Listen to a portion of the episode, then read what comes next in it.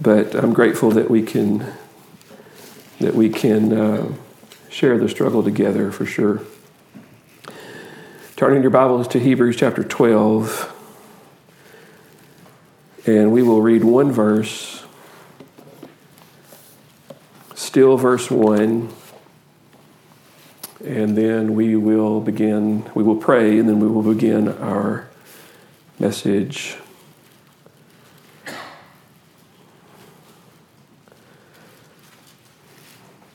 Hebrews chapter 12, verse 1. Could almost by this time quote it to myself. I pray that might be the same for you. Hebrews 12:1 says, "Therefore, since we have so great so great a cloud of witnesses surrounding us, let us also lay aside every encumbrance and the sin which so easily entangles us, and let us run with endurance the race that is set before us. Let's pray. Father, again, it is our distinct joy and privilege to gather our hearts and minds together t- today. We thank you for the the opportunity of the Lord's Day that we have to set aside the concerns of the world and the distractions that are out there, and sometimes even here in our minds. We thank you, Father, that your Spirit has called us together. And as we heard, and we're reminded so wonderfully this morning that you saved us, not so that we could just simply go our own ways and do our own thing, but you saved us so that we would be one together. And you keep us for that purpose, you guard us for that. And as we have been thinking the past couple of weeks, you yourself have set to perfect us in this, to, to make us one, and to keep us as we run the race together, as we step into eternity, that you can say with absolute certainty, and you will, and we, we readily acknowledge, joyfully acknowledge that you say you have not lost one. Lord, I pray that you would press upon our minds the wonder of your grace in keeping us. That there is a race before us that must be run, but ultimately it is dependent upon what you have already done for us in Christ. And it's His sacrifice, and it was His endurance that secured for us perseverance in this life. May we rejoice at that. May we praise your name and glorify you in the things that we put our minds and our hearts to in this life, knowing that this is true. We love you for Jesus. We thank you for sending him, that he is the wonderful, perfect, undeniable substitute, the sacrifice for our sin who made every provision that must be made. You fulfilled it, you kept it, you've done the work, and we love you for it. May our hearts resound in worship to you, be in our thoughts, be in our minds, guide us. Help us to ask the kind of questions of ourselves that would reflect a concern and a love for the race set before us and for the Savior who has secured us in it. We love you and ask these things because of Christ this morning. Amen. Begin with a quote from C.S. Lewis, and let me be careful to read it. I don't want to miss a comma here that would make it sound strange, but he said, We are not metaphorically, not as a picture, but we are in very truth a divine work of art. We are something God is making, and therefore something with which He will not be satisfied until it has a certain character. What a, what a wonderful statement. Let me read it again. He says, We are not metaphorically, but in very truth, a divine work of art, something God is making and therefore something with which he will not be satisfied until it has a certain character.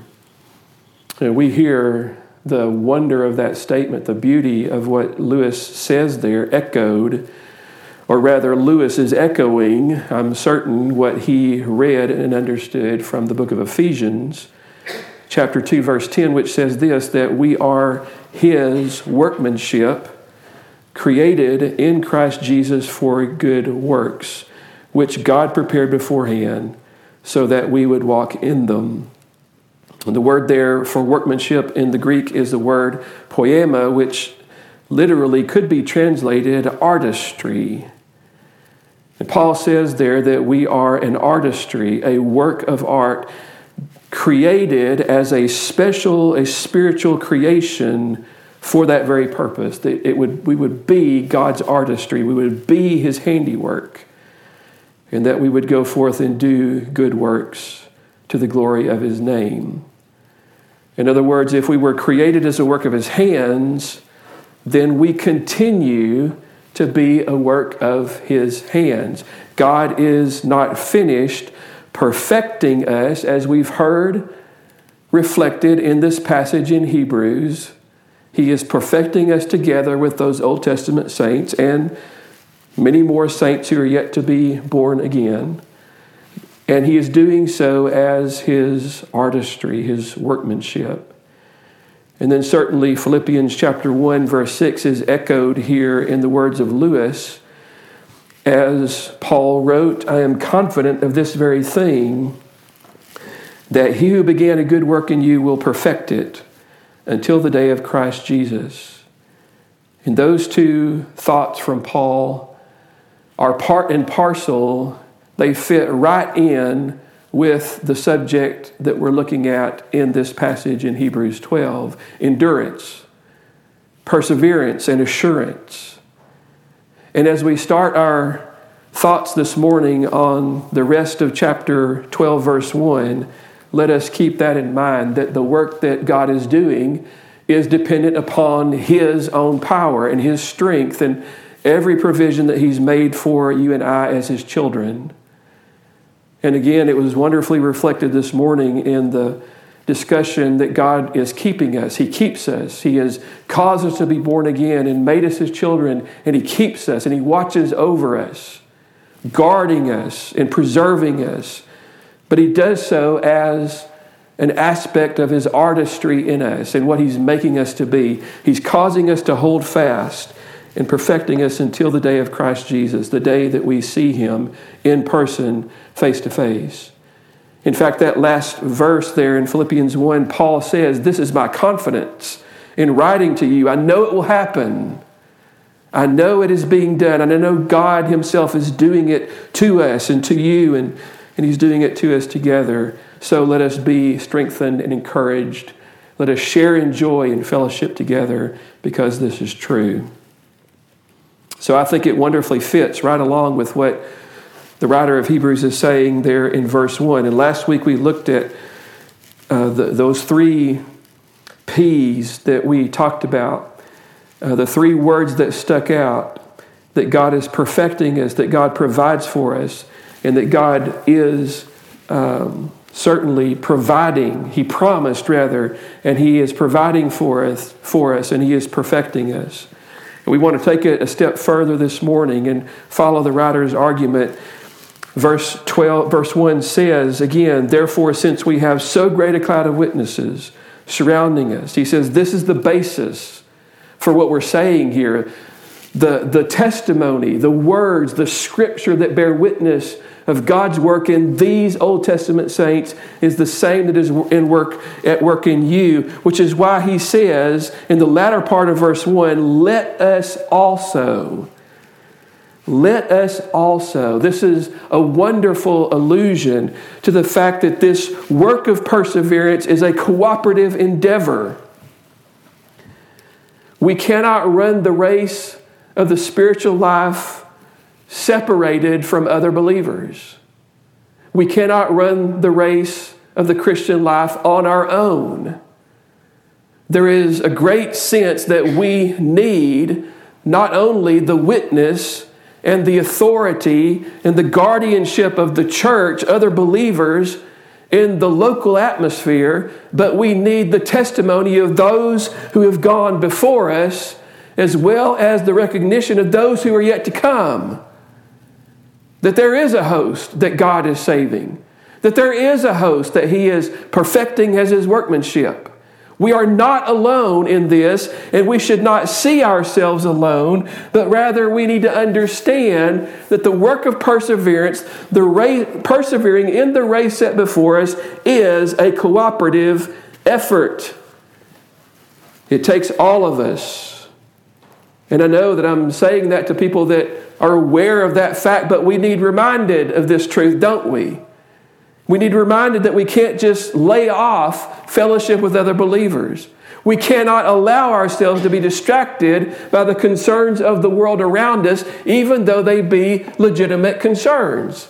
We must endeavor together to walk this race of faith until the end. The writer implies that those men of faith, let us, those men of faith who have preceded us, proceeded us, and he has in mind those who read and hear this message, and also the writer himself. He includes himself. It may be helpful to remind us that this is probably not a letter, but a sermon that was written to those churches, those Christians who had been scattered in the latter days of the, the Jewish temple worship. Certainly, they were people who had some teaching under their belts. And this sermon would have been circulated and read and taught and considered and thought upon by everyone who saw its value, who would be every believer who had access to it.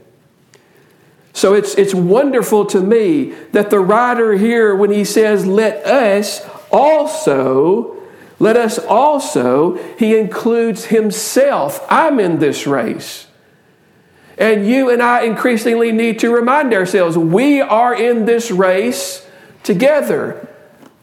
And we have a great body of, of wonderful witnesses through the scripture who testify to us and encourage us to hold on, to hold fast, to keep running. We're in this race together. It is a cooperative endeavor. Now, let me hasten a few words down before I get to where I, I think I need to be and bring forward the word race itself. He says, Let us also lay aside every encumbrance and the sin which so easily entangles us and let us run with endurance the race that is set before us. And we'll say more and maybe come back next week or the week after and add to what we're saying here. But uh, John Piper points out very helpfully that the point of the, the verse is run. The point of the verse, the, the verse is run. He's encouraging, he's strengthening, but he also not in a discouraging way, reminds us that we're running a race.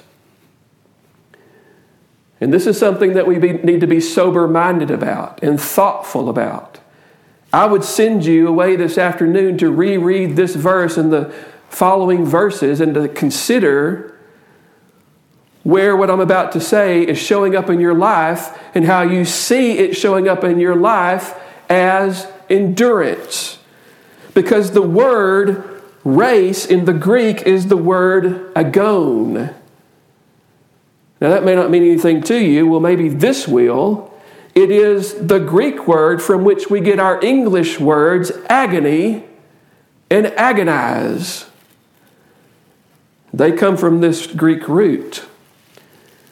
It could best be described as engaging in an intense struggle. That's probably the simplest, most pointed way to say it. If we're in agony, then there is something that is prodding and pointing and, and, and is questioning and moving us and causing us to, to rethink and re see things from a different perspective. It's used only six times in the New Testament, and it's translated in these ways. One time is conflict, one time is, or two, two times rather, as fighting or warfare. One time it is translated as opposition. Here it's translated as a race. And the last time it's translated as struggle. So, race is about the most positive you can get out of it, right? There's war, there's opposition, there's fighting. And as much as your mind can run thinking about those words, all of those things are going to enter into our perseverance as we run the race together, aren't they? Yes. It's part of the picture that he's giving to us. And if you think about it, it makes sense. A race is a struggle, isn't it? A race is not easy. A race is difficult, particularly a long marathon type race that's long distance that requires you to measure yourself, to guard your distractions, to keep pushing on, to push yourself on. Races are not easy. It's one reason I don't run. I don't even like thinking about running. I did all that in high school. I've got it out of my system. There's no part of me that looks back and says, Yeah, I'd like to go back to that. Not in the slightest. But much less to run long distance. I could probably think about that, but only a short moment. Only a short moment. The race that is said set before us, and it is a race that is set for us. And that phrase itself has in mind that, that we're not surprised by anything on the course. We can see it, we know what it is. We have the examples of the Old Testament saints who would readily, were they standing before us, could speak to us and say, and this is what you'll encounter, and here is what you'll see, and this is the way the race will run. But it's a race, nonetheless, and agonizing that has been set before us, a suffering that we must endure. And I really do want to go back and say something more about this later, because the issue of suffering in the Christian life is such a central theme. Now, the issue of suffering in all of life is a central theme. A lot of people would have us think that the world out there that's lost and has rejected Jesus is just fine in their life, that there are no difficulties. We know different, don't we? All of life encounters struggling. The question is, how are we going to encounter it? How are we going to, to face it? I'm kind of distraught from time to time when I look at the headlines in the news and I see maybe it's just there's more news or more access to it, but there are more and more reports of young men and women who are coming to the end of their hopefulness in their life and they're ending their life. And I understand that part of it is our consumeristic, hope promising, and hope non delivering society that we live in, that everything must be perfect in its experience and its appearance, or it is worthless. I understand that that's going on, but it puts the finger on where the need is, doesn't it? People need the hope of salvation. They need to know that struggling is not for nothing and the only way that, that, that, suffering is made something, is made real, is made of substance and value in our life is if we see ultimately the suffering of Jesus Christ on behalf of our sins. They need to know there's freedom there. They need to know they cannot escape suffering in this world, but it can mean something. And it can mean something only through yielding to Jesus Christ, to the work that He did perfectly on the cross. That's the hope the world needs to hear, in part. So I'll come back to that later. Let me read for you a story, an illustration that puts the perspective on this race.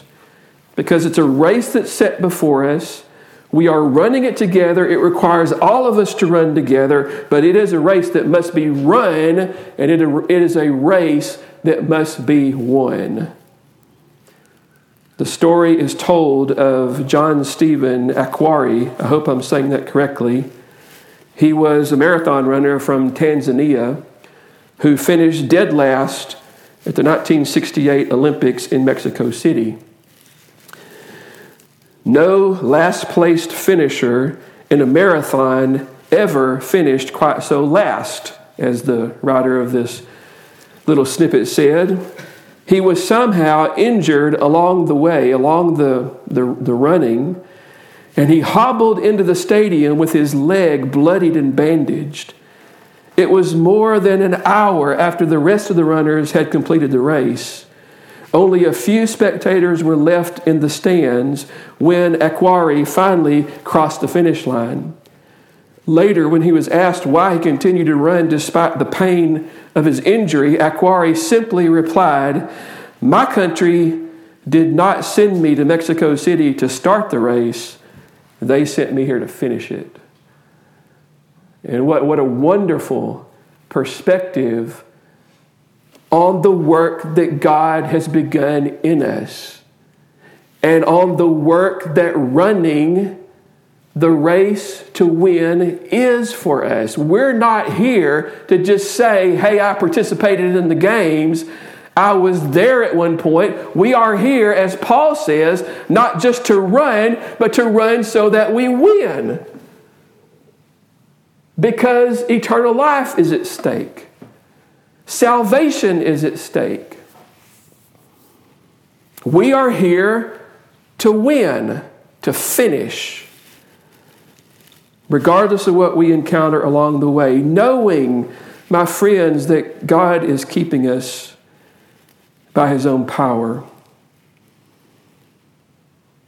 The verse goes on to say, Let us also, let us also. One of the great things about Hebrews 11 is that all of these heroes of faith, they finished. They finished. Most of them are without name, unknown to us.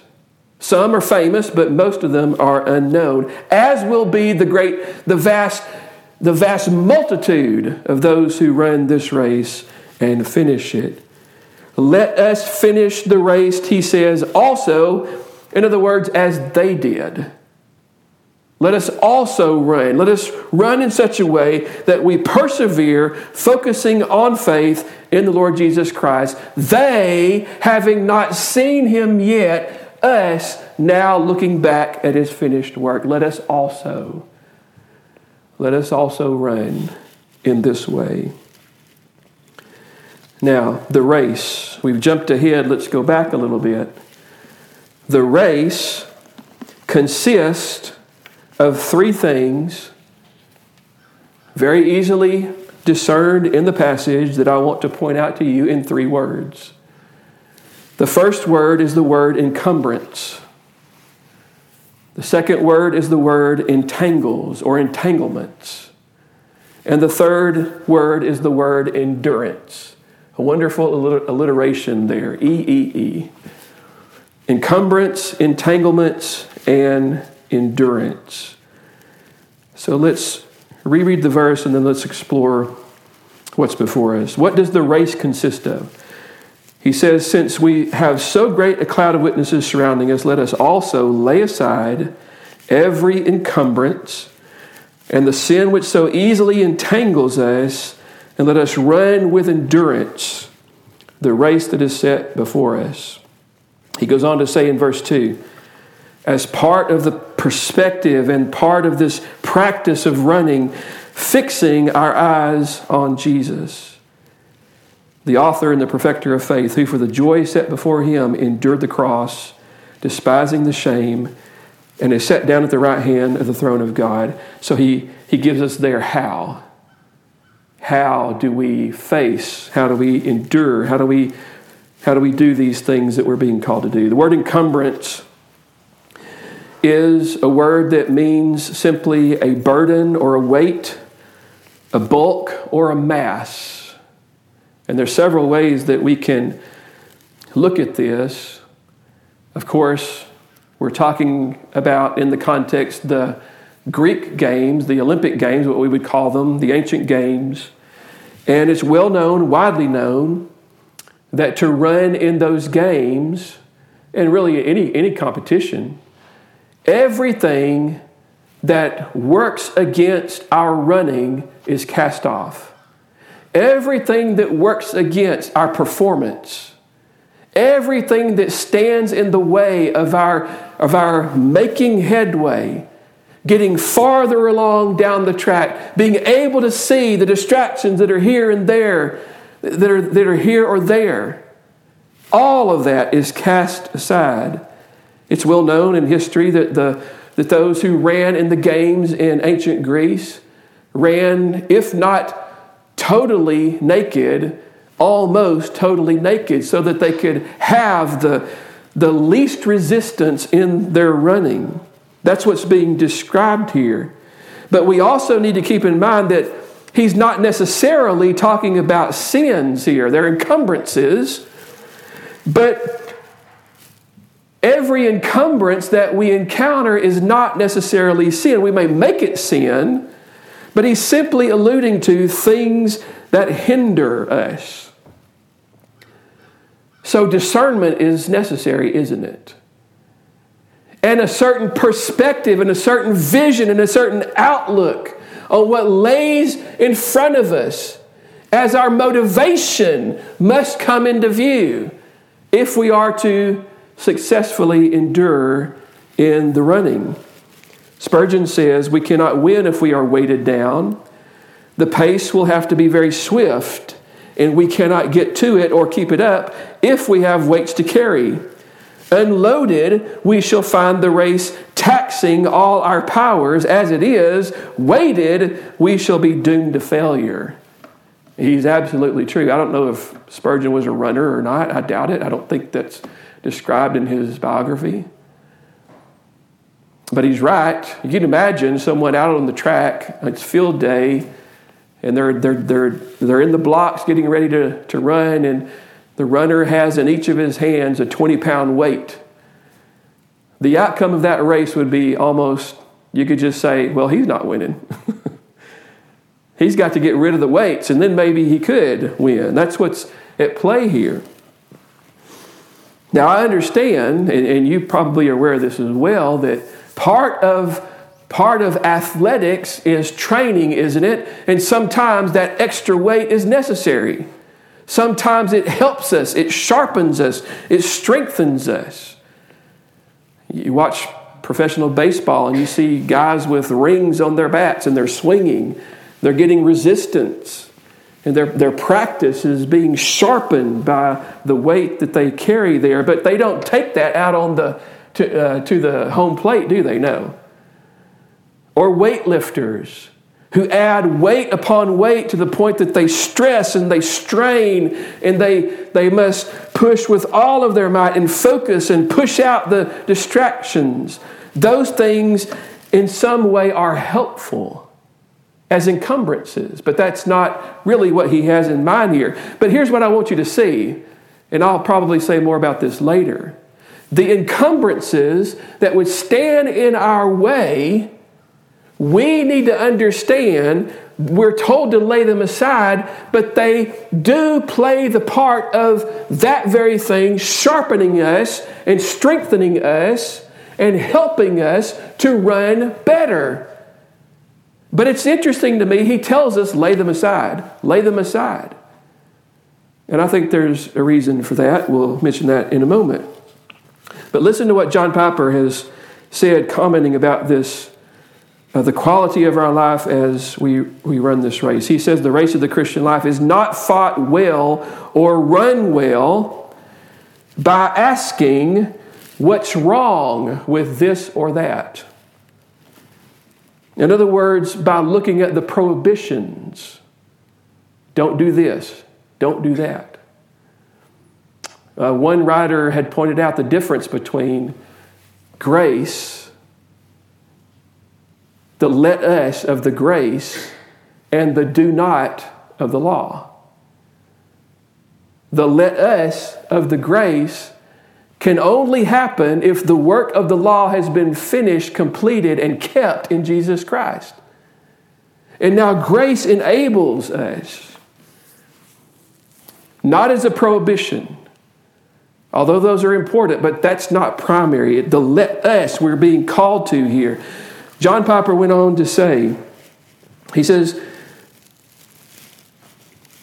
the life of the Christian life is not run well by asking what's wrong with this or that, but asking, is it in the way of greater faith and greater love and greater purity and greater courage and greater humility and greater patience and greater self control?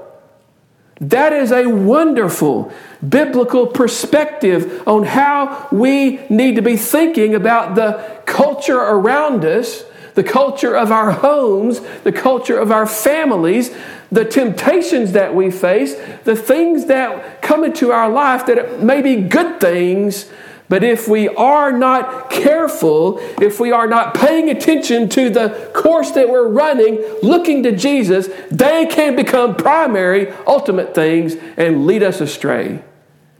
That is so helpful to me. My tendency, uh, maybe yours as well over the years, has been to look to the prohibitions do not do this. Do not, do not, do not, do not, do not. When the better question to ask is Does this help me follow Christ? Don't ask, Is it a sin? It's not a bad question to ask, however. But ask, Does it help me run? Is it in the way? Is it an encumbrance? Don't ask about your music. Don't ask about your movies, your parties, your habits.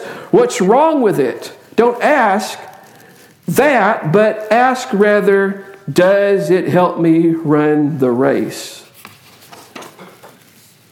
Does it help me run for Jesus? I mean, think about it. You cannot fulfill verse 2 fixing your eyes on Jesus, the author and perfecter of our faith, and carry the baggage of known sin in your life, one has got to go, one or the other. And if you look to Jesus Christ as your motivation for running the race, your only help, your only hope, your only desire, your only motivation, then you have got to lay aside the encumbrances.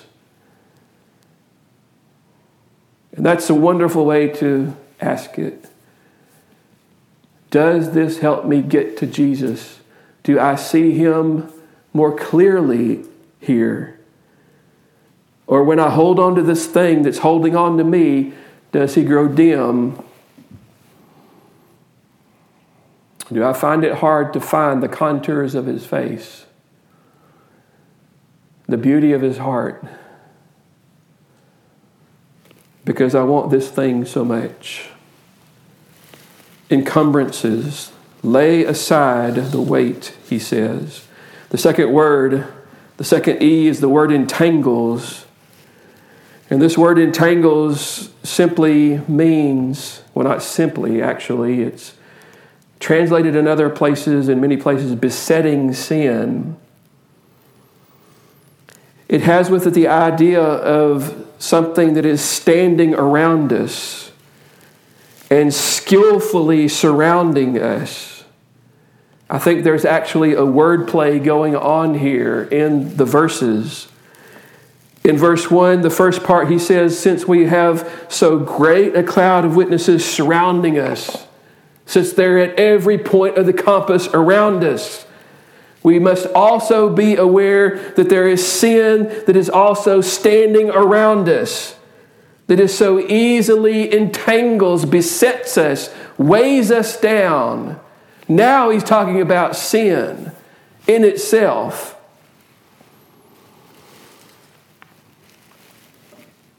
And how many times have we encountered this struggle in our life? A hindrance to the race, oh yes. But I hope we see one that has been dealt with It's part of the reason that he mentions the suffering of Christ in the next verses, is so that we have that vivid picture in our mind that when we come to struggle against entangling sin that wraps itself around us along the course of the race, that we have some remedy to look to. Look to Christ. He's paid for this, He's dealt a death blow to this sin. And yes, your heart may be attracted to it and your heart may be longing for it. Look to Christ. He is the remedy. And lay it aside.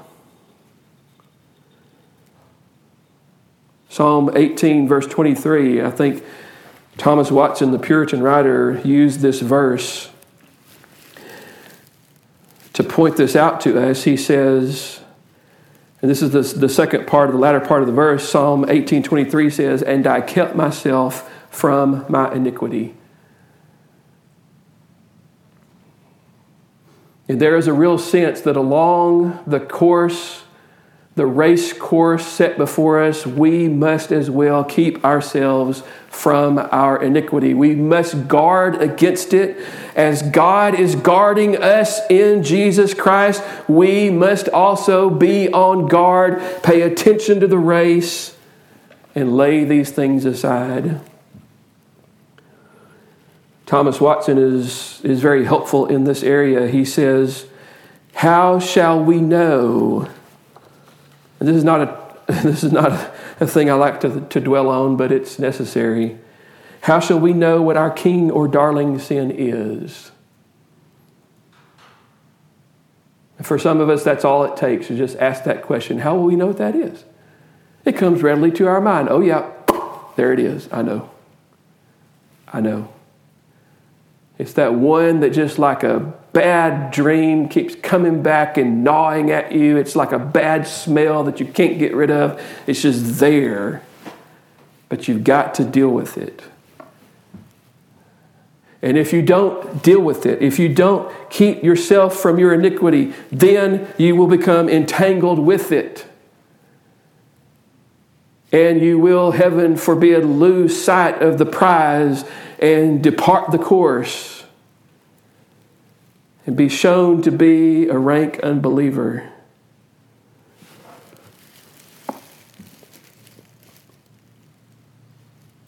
Thomas Watson has a number of ways to identify this. I'm going to read quickly because we need to move on, but he says this. If you want these, I can give them to you later. How shall we know what our king or darling sin is? Well, here's one way the sin which a man does love, does not love to have reproved, is the darling sin. When we are confronted about whatever the issue may be and we despise the reproval, there is a besetting sin. We don't want to be corrected. And how dare you correct me? That's my issue. There's a darling. Another way is this the sin on which the thoughts run the most is the darling sin. He said, Whichever way the thoughts go, the heart goes also. Guard your thinking. If you find your mind resting again and again and again and again upon one place that beckons you, then run to Christ, run to a brother. Leave it behind, lay it aside. Wherever the thoughts go, the heart goes. Luther said it this way What the heart enjoys, the heart explores. Guard your hearts. And if need be, go and confess to a brother. Why do we not make use of this?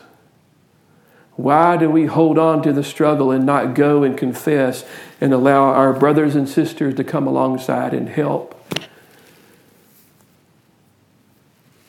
Another way that we know the darling sin is the sin which we find hard to resist.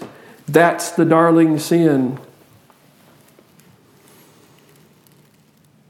John Angell James, another great thinker and writer on this issue, asked these questions What is it?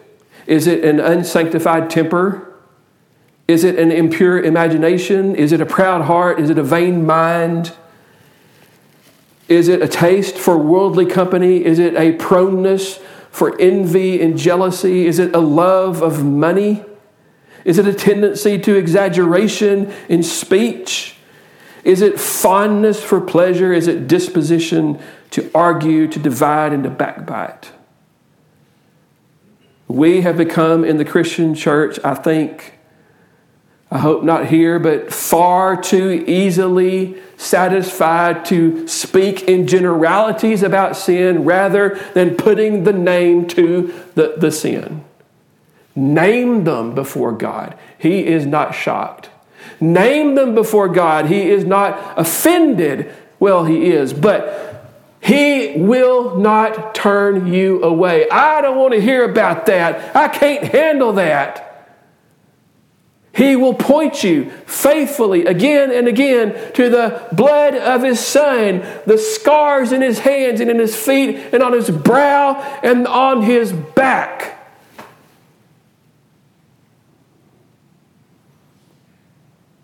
Why those scars are there, so that you may be free. You are my workmanship in Christ Jesus. Thomas Watson asks or says a few more things. He says, The darling sin may be known when men most defend it. That's the beloved sin. The sin that we advocate for and dispute over is the besetting sin. Have you ever been to a point in your life when you have been arguing, trying to defend what you know is sinful? I have.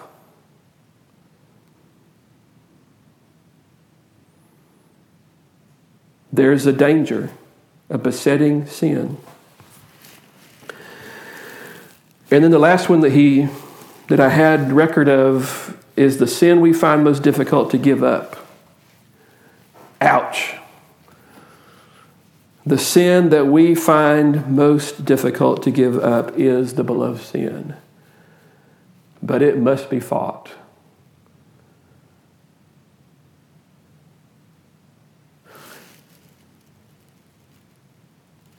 You see, sin is just that entangling, besetting like nets that your legs have become wrapped up in and just can't quite get loose of. You want to, you know you need to, but it's just there and it feels as if it's got you. Sin is entangling, sin is cumbersome, it does weigh us down.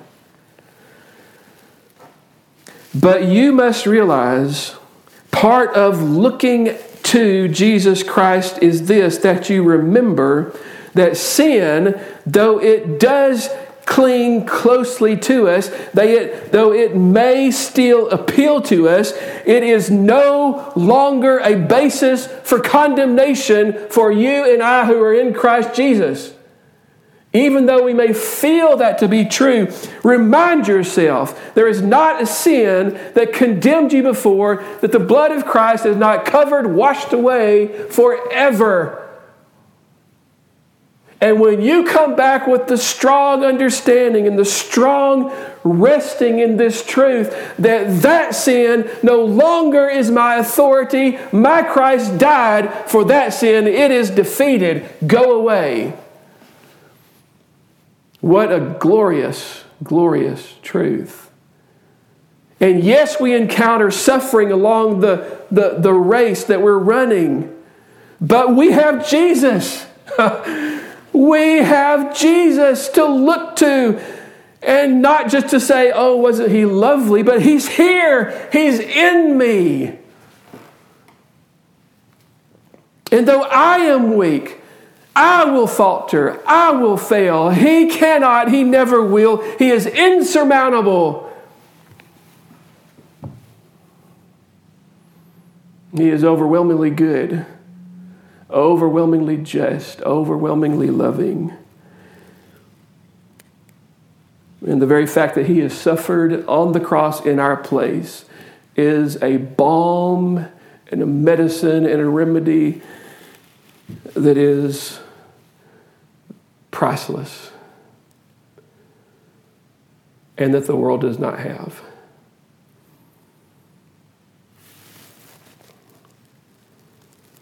Sin, though it clings closely, is no longer a basis for condemnation.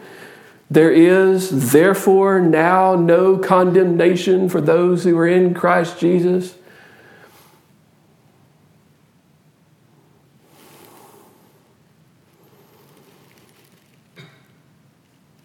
we must remind ourselves that if that's the case, if that is true, and it is based on the authority of Scripture, then be reminded sin can be laid aside. The very thing we are being commanded to do as part of the race we're running, lay it aside.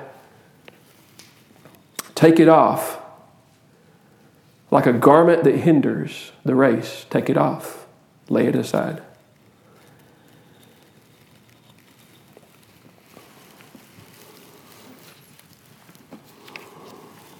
In so many other places in Scripture, Ephesians 15, Romans 15, rather, Ephesians 4, and Ephesians verse 4, 22 and 25, and Colossians 3, and James, and 1 Peter chapter 2, we are encouraged, exhorted, commanded to lay aside, to take off, to put off sin. So there must be some power to do that, right? Yes. If condemnation has been removed, if Christ is in us, the hope of glory, then, and the command is given, lay these things aside, then we are empowered by the Holy Spirit of God to lay them aside. They must be laid aside, in fact. You can't get to the finish line and say, Well, here I am. I've got a few bags in tow. Could you have room for these things? They must be laid aside. They must be done away with. And to further encourage, we must, you must expect that we will lay them aside in this life, lay them aside, put them away. Now, this is interesting and encouraging to me, and I pray that you see it. The word or the phrase lay aside has with it the meaning of it's, it's, it's two it faces two ways. it is to put something away from its normal location, to put something away, or as one commentator said, it signifies a departure from a former acquaintance. I like that. It is to depart from what you used to be, what used to characterize you as. It's in actually, and this is the part where I started getting excited a little more so. It's the Greek is in the aorist tense, which means it has a definite time that it was done and finished. I, I think I've got that right. It's almost like our past tense in English. It had a beginning point, it, it is done. Now, you may be thinking, okay, now you're contradicting yourself. Lay aside and keep going and pressing on, but this is in this form. And you may ask the question, rightly so. Then, if this is true that we've laid aside these things, they're seen as laid aside, then why do I continue to face them? That's a great question to ask yourself as you're running the race of endurance. Why do they keep coming back to me? The simple answer is this they come back to you, you deal with them again because you are being perfected. because you are being perfected. And part of being perfected is this that you realize, that you practice increasing and full dependence on God in this race.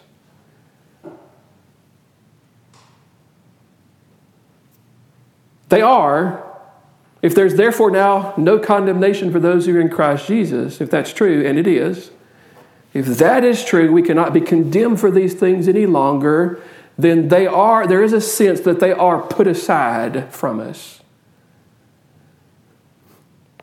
Paul says in Romans 8 again, and who can bring a charge against God's elect? No one.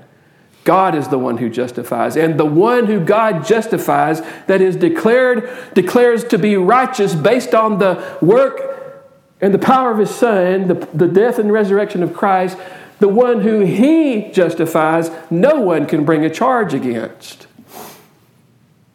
We almost have this catch 22 where we're we're, we're, we're, we're finished with this, but then we have to continue going on with this. But, it, but it's, it makes sense to me now. When you fail, when I fail in this race, when I get my eyes off of Christ and look at besetting sins, I'm tempted, I'm dragged away, I become neglectful, tired and weary, whatever it may be. When I fail, God, by His Spirit, through His Word, or through a brother in the church, causes me, He forces me to turn and to increasingly look back to Jesus and the work He has done, knowing that this is not dependent upon my performance my life, the running of this race, I'm called to run it. I'm commanded to lay aside encumbrances and entanglements.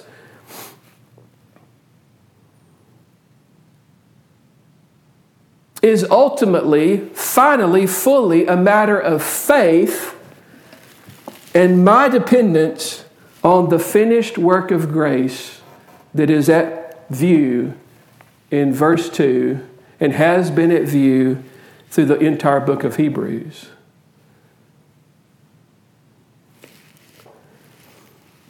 So when he says, lay this aside as a done deal, that God's grace allows us again and again and more and more to lay aside, lay aside, and look ahead to Jesus. That is the only way this race can be run, the only way it will be won. Look to Jesus. Lose dependency upon yourself and become fully dependent upon Christ. Lay aside anger. Lay aside bitterness. Lay aside malice. Lay aside adultery. Whatever. Lay it aside and look to Christ. But the only way you can do that is to look to Christ. Look to Him. And this is part of His artistry, part of the beautiful tapestry of the work of our life. Is this very interaction between the Spirit of God, the Word of God, the people of God, and our fight against sin. Or I could say it this way as I draw this to a conclusion the laying aside of every encumbrance and the laying aside of sin that entangles is hard to do, but they are the race.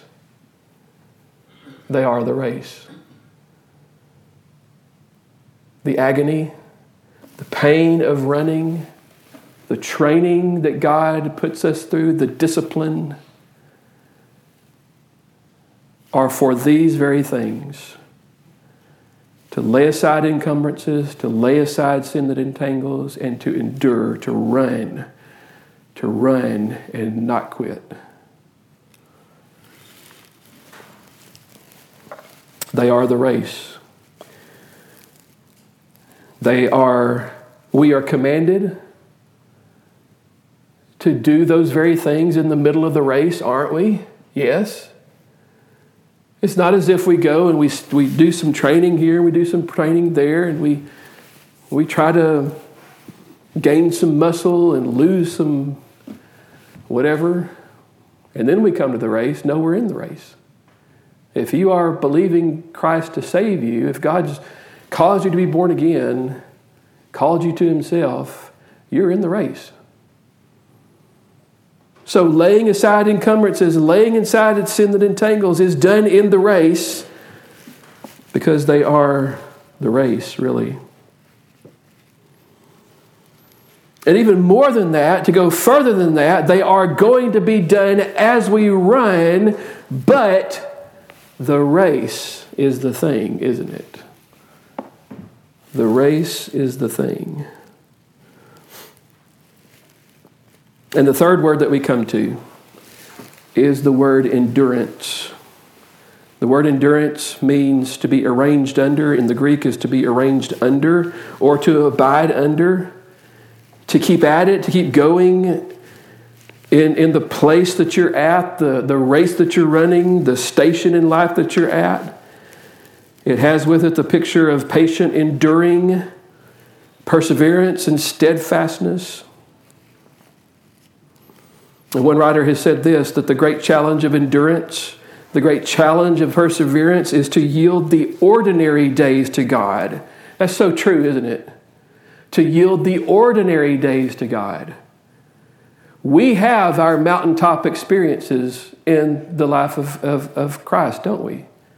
We love them. We bask in them. We want to stay there on the mountain.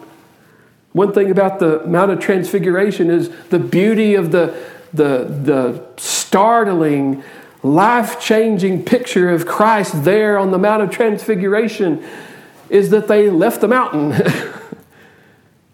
They couldn't stay there. They said, We want to build a tabernacle here. We want to, ah, oh, this is great. But they had to go back. And what did they go back to? They went back to the crucifixion. And what did they go back to? They went back to persecution and struggle and agony and anxiety and fear. They went back to the everyday life as they encountered it. And it's hard to yield to God the ordinary days of our life. It's hard to make them days of obedience and days of faithful following. And as this writer went on to say, one after another, after another, after another. But he is so right. The, the, the race that we run is not simply a mountaintop here and a mountaintop there and a mountaintop there. Oh, and we had a little bobble there. No, it's a course. It's, a, it's one way. It's one, one course. It encompasses all of life. Paul Tripp says it this way in a, I think, a wonderful way. He says, he says, You live your life in the utterly mundane. And if God doesn't rule your mundane, then He doesn't rule you. Because that is where we live in the mundane. How true. The writer goes on to say, or he says it, I'm out of order here, but he says, Let us run with endurance the race that is set before us. I have a few things just to read very quickly. He says, uh, John Piper comments this way he says, that the strong exhortation to run with endurance does not come out of the blue. This is the point of the whole book. Endure, persevere, run, fight, be alert, be strengthened. Don't drift, don't neglect, don't be sluggish. Don't take your eternal security for granted. Fight the fight of faith on the basis of Christ's spectacular death and his resurrection. Wonderful words. He says this is the only way the race can be run. And again, I say, it's, this is how we are confronted with our sin in the midst of the race and are able to continue on. Every time the sin and the temptation arises, we turn and we look to Jesus, the author and the perfecter of faith, and we put off sin and we persevere. So we can joyfully say, I've already said this, but I'm going to say it again. We can joyfully say, porn arises in our mind. Christ has defeated that. Anger arises in our minds. Christ has defeated that. Adultery, Christ has defeated that. Despair, Christ has defeated it. Hatred, Christ has defeated. On and on and on and on. Christ has defeated them all. And they cannot be brought against us.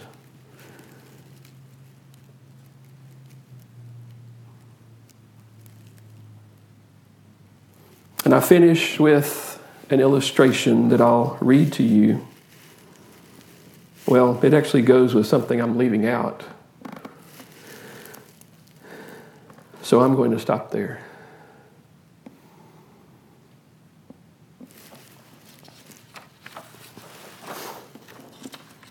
You see, the Lord who saved us as a spiritual creation of His, a work of His artistry, a beautiful poem that He is writing, has not only done that for us, saved us, but as we saw last week, He has made every provision for us that we need to run in such a way that He's calling us to run. And all of it points over and over and over again to Jesus, doesn't it? Yes, it does.